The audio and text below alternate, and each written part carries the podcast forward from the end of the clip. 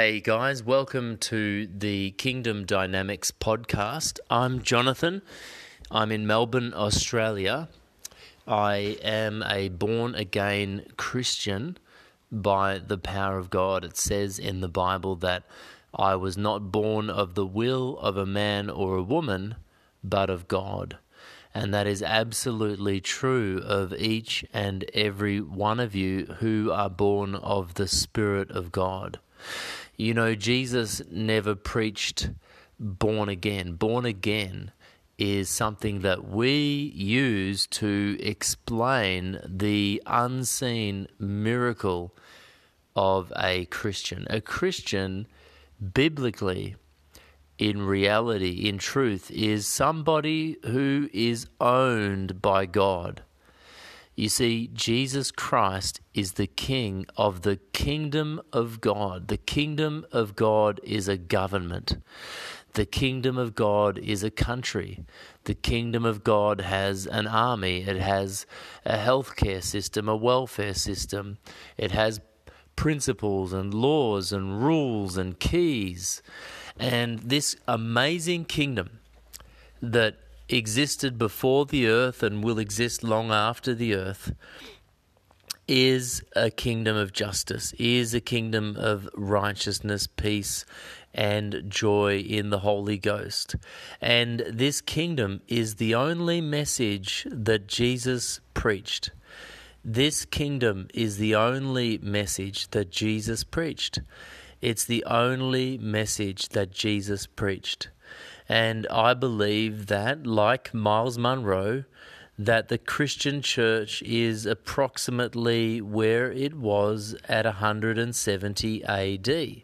What that means is we got distracted. Jesus said that the kingdom of God is like seed that fell on the wayside, that fell among thorns, that was scorched by the sun, that the devil himself just stole, personally stole from your heart. But then he said, the kingdom is like good soil. It's like a man who received the word and understood the word. So that is what this podcast is about. It is about not only planting that kingdom seed, it's not only about planting that kingdom word, but it's about making sure that your heart, that my heart, that our hearts are good soil. So, really, we obey him. Jesus commanded us in Matthew 28 to go into the world and to communicate this gospel, this kingdom message. And he said to teach them to obey everything that I've commanded you. And I think this is where we get it wrong. This is where we find that there are factions and fractions and divisions and there are problems because we are not really, we're not reading His word and we're not obeying His word. It really is really easy. It's so simple. Jesus said that we come to Him like a little child. It's so easy. Just do what he said. It's so easy. Don't sin. You know, love God, worship God, praise God, follow God. Don't judge. You know, come to him as little children. Jesus has described the kingdom to us. He said, Blessed are those who are persecuted, blessed are those who are going to mourn, who are peacemakers. Blessed are those who are hungry and thirsty for righteousness. He said, Go and help people. He said, Cross the road, be a good Samaritan. We have to obey him. And really, we get in trouble as a church when we don't obey him. Where we do judge, where we do take offense, where we do criticize where we don't put on love, where we're not peacemakers. In fact, I find that we avoid persecution. But he said, Blessed are those who persecute. He said, Blessed are those who mourn. But then when we see people sinning, why don't we tell them? Why don't we help them? Why do we tolerate sin? No, we should mourn. We should be so concerned for these people who are sinning. Paul said, Certainly we are to judge those who are in the church. We're not judging those who are in the world. Of course, they don't know God. They don't know what they're doing. They are slaves of righteous of sin. But we, the church, are slaves of righteousness. And so today, I just want to encourage you to read the Bible again, read the Gospels again. Even that word gospel is a little bit uh, misleading because it's the good news of the kingdom of God. I want you to read the Gospels, as in the books of Matthew, Mark, Luke, and John, in the Passion Translation and and see how Jesus or in any translation but see how Jesus preached the kingdom of God have a look for the kingdom of God have a look for the message that he preached the kingdom message is a declaration of a government that has arrived the kingdom message is a message that comes with action the kingdom message isn't just the good news of salvation. It isn't just the good news of born again. It isn't just the good news of Jesus. In fact, Jesus himself sent out the 72 and he gave them power, he gave them authority. And he said to tell people that the kingdom has arrived. So even Jesus did not say to preach Jesus. I'm telling you the truth, it's in the Bible. Jesus didn't tell the 72 to preach Jesus. He told them to preach the kingdom of God. And then he spent 40 days in the book of Acts, in the first two chapters. He spent 40 days explaining one thing to the church. He explained the kingdom of God. Jesus is the king of the kingdom of God. He is the door to the kingdom of God. He is the way to the kingdom of God. He's raising up many sons and daughters in the kingdom of God. We are a kingdom of priests and kings, the Bible says. Paul says our citizenship is of heaven. Citizenship is about a country. Our country is called the kingdom of God. You and I are ambassadors of the kingdom of God. Jesus Christ is the King of the kingdom of God. The only message the King of the kingdom of God preached was the message of the kingdom of God. The only message John the Baptist preached was the message of the kingdom of God. And so today I want to invite you into the kingdom of God. I want it, yes, it's by the blood of Jesus Christ. You cannot enter the kingdom of God without your sins being forgiven. You cannot enter the kingdom of God without being born again.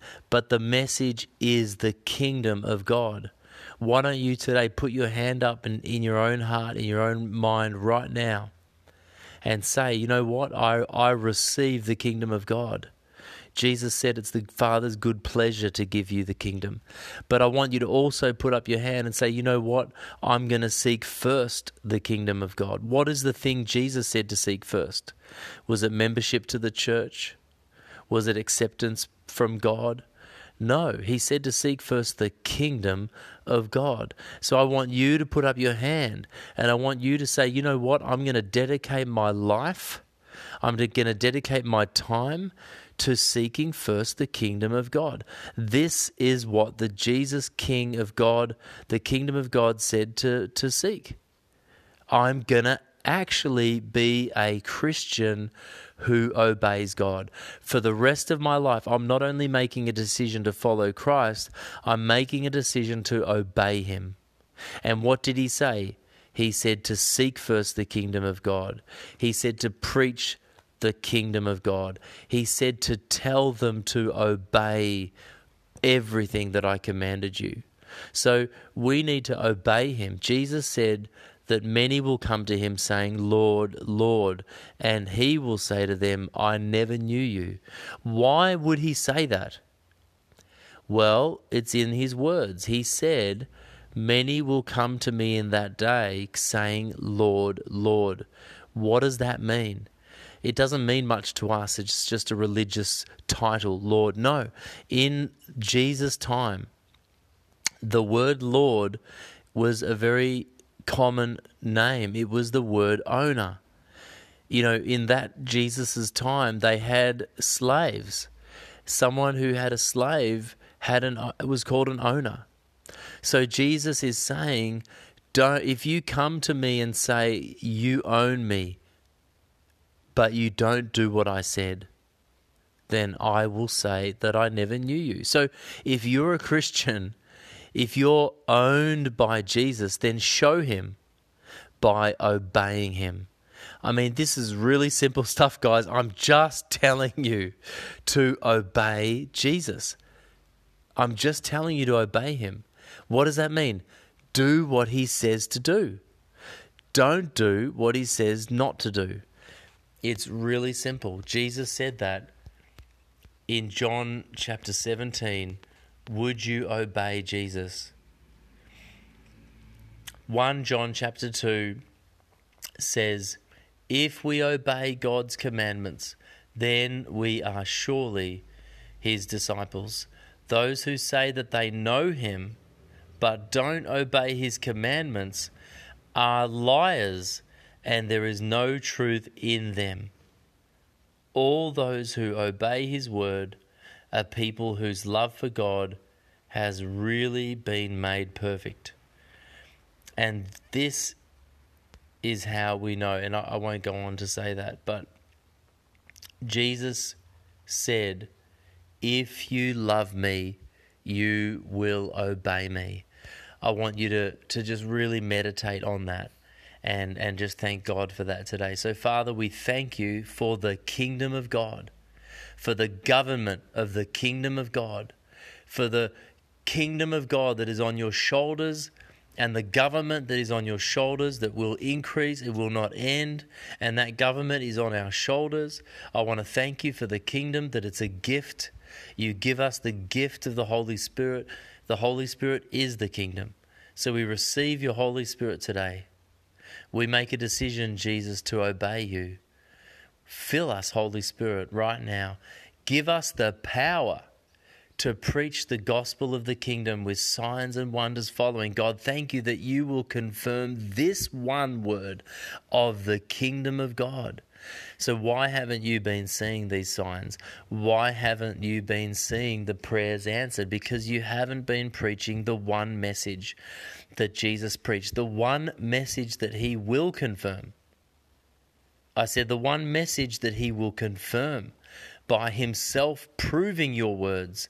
He will prove your words by confirming them. He will show people that your words are true when you preach the kingdom of God. So, right now, church, begin.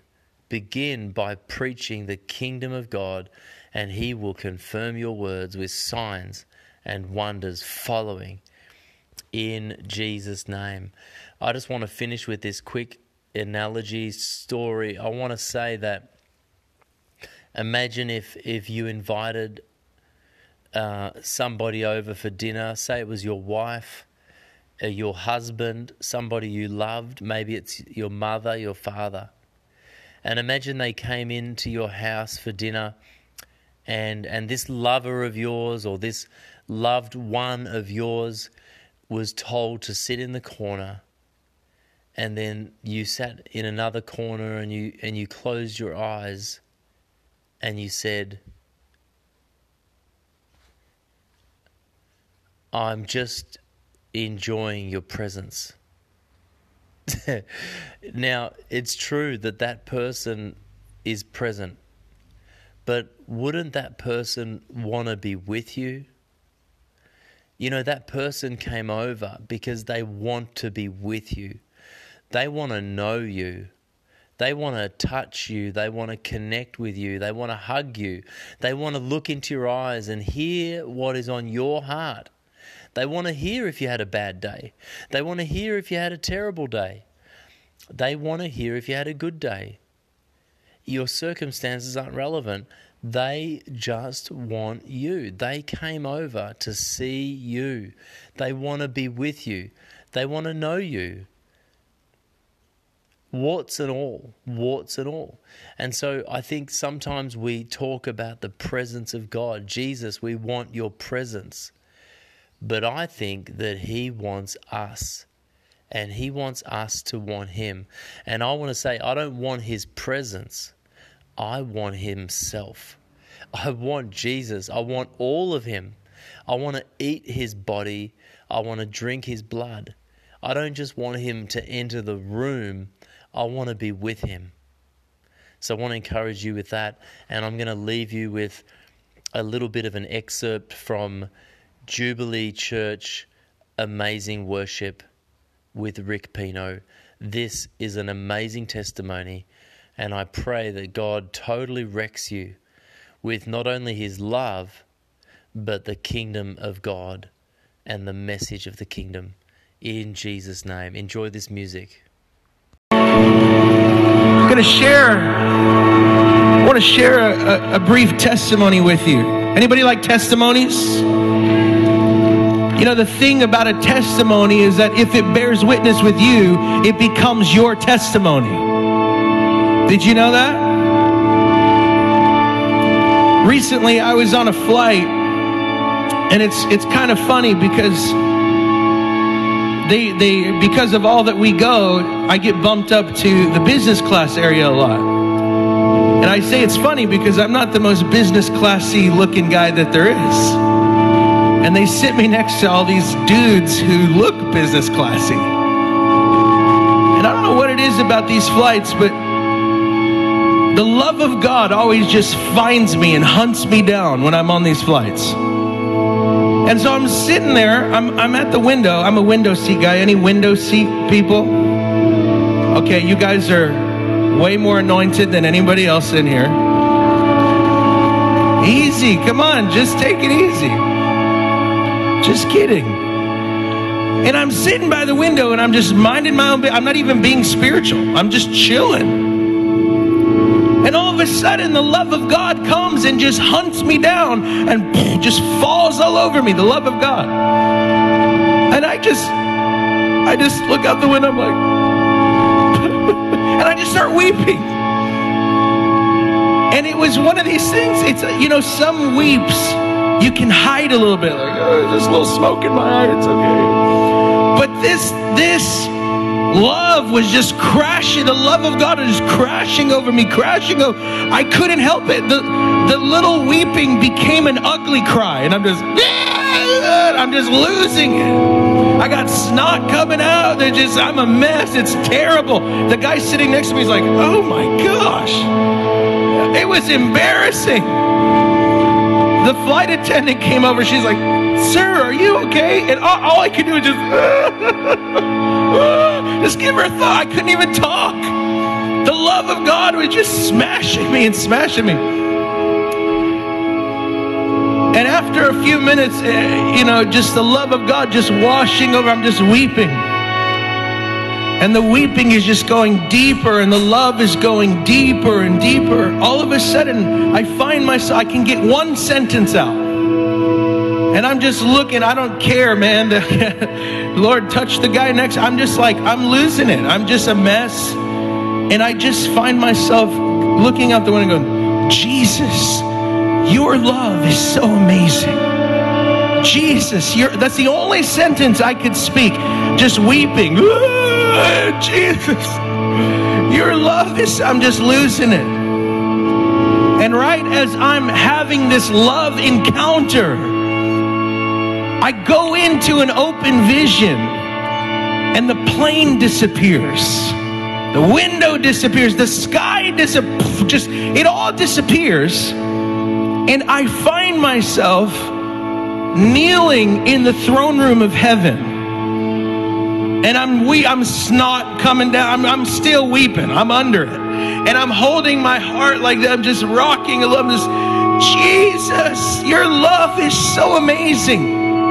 And as I open my eyes in this vision, to my utter surprise, I look in front of me. And there, kneeling next to me, is Jesus. And he is holding his heart. He is rocking on his knees and he is ugly crying. And I'm like, Jesus, you're ugly crying. It's not coming out. What is going? He's like, ah, he just he's losing it. And I, I was so confused, you know, because so many times, you know, we we we know Jesus to be portrayed as, you know, loving and warrior and mercy, but I had never really seen him like this. He just losing it, just weeping, just Jesus was ugly crying, if that even exists. I mean, if you can understand what I'm trying to say. And I'm like so confused and amazed, and I'm like, what is going on? And then Jesus said one sentence that forever has changed my perspective. Not just about worship, not just about corporate worship, what we are stepping into right now, but my perspective on life my perspective as a son of the kingdom, my perspective as a believer. Jesus said one sentence and it wrecked me forever. Do you want to know what he said? Jesus is sitting there. He's having what looks to be the exact same encounter as me. He's sitting there, oh, it's not coming out. I'm like, what? And Jesus says, Rick, your love is so amazing. Your love is so amazing. And it was in that moment something unlocked in me, a, a switch got flipped on the inside of me that I, I realized it's one thing for the love of God to come and touch humanity. And it all starts there, right? We love Him because why? He first loved us. That's the start of it all. But, friends, tonight, I want you to understand something. We've not come here just so that the love of God can touch us. That's going to happen. That's all. He can't help but do that. It's a completely different reality when we come here and the love of humanity touches God. The one thing that we can give Him the one thing that we can give to God. The one thing that we can give to God is our love. So tonight I want invite you. Would you come and let's let's flood the altars. Let's turn our chairs into altars. Come on, lift your hands all over this place. Come on, where's the wild radical lovers? Come on, fill these altars right now. We are believing God for a breakout tonight. Come on. Just come get on your face. Come just lose your dignity. Come on to understand that your love touches the heart of God in ways that we will not understand on this side of eternity. But God, in His humility, has chosen to open up His heart to say, anybody who's willing, you can come and sit at my table and bring your love with you. Come on, lift your hands, Sam.